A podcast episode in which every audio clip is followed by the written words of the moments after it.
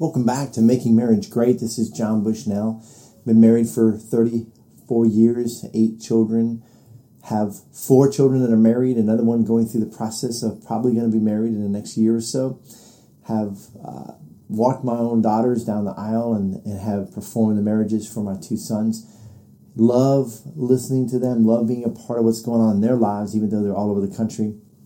But in talking with them and talking with hundreds of other young couples and couples of all ages, I know that we are we are really sucking wind when it comes to marriage. I think in many ways, as men who call themselves Christians, and so the idea here is just to encourage us, to strengthen us, to provoke us to be more godly as husbands in loving our wives, in cherishing our wives, in being men of God.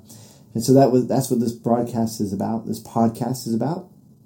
We've been looking at Genesis chapter 2, verses 21 through 24, where God gives us the more of the details from Genesis chapter 1 of when he made man, uh, man and woman. So he makes Adam and Eve, and we've been looking at that and some observations from that that I think are pretty practical.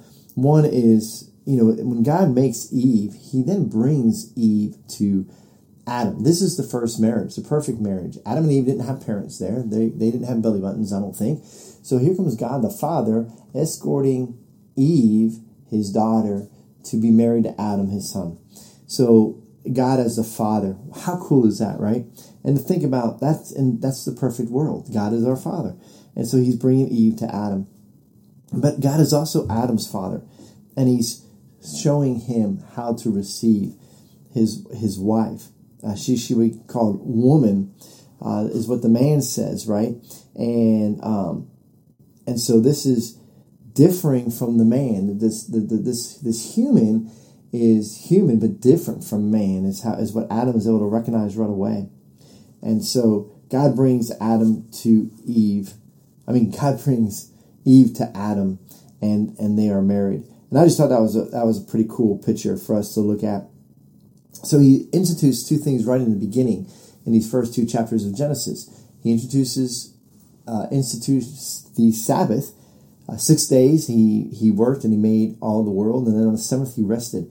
And that wasn't for God, and that wasn't for the world. That was for us. He knew we were going to need that day of rest. Man, aren't you glad for the weekend? Aren't you glad for that uh, day you do get off? And so he instituted that for us and he also instituted marriage. So the very beginning, two great blessings that God gives us is is is the Sabbath and marriage. And for us to ponder that, how great how great it is that we have this ordinance, if you will, this um, this ordinance that bonds us as a people to gather together. That on that day of rest we can gather together, we can lay down our labors and gather our families and talk about the greatness of our God.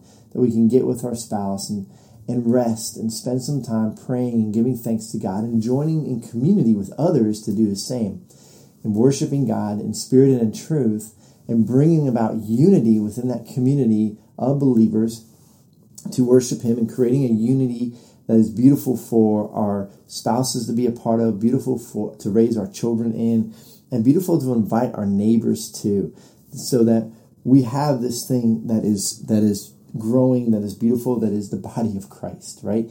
And Jesus is the head of that. That's all started right here in Genesis chapter 2. And we miss that, I think, often. We miss it way too too much uh, to, to recognize the, the total need here. So a couple things about the marriage, you know, why marriage and marriage. Well, Adam and Eve needed to have children. so that was one thing. And God did not design Adam to have multiple wives and he did not design Eve to have multiple husbands, but he did design them to come together to be one, never to be separated, and to have children.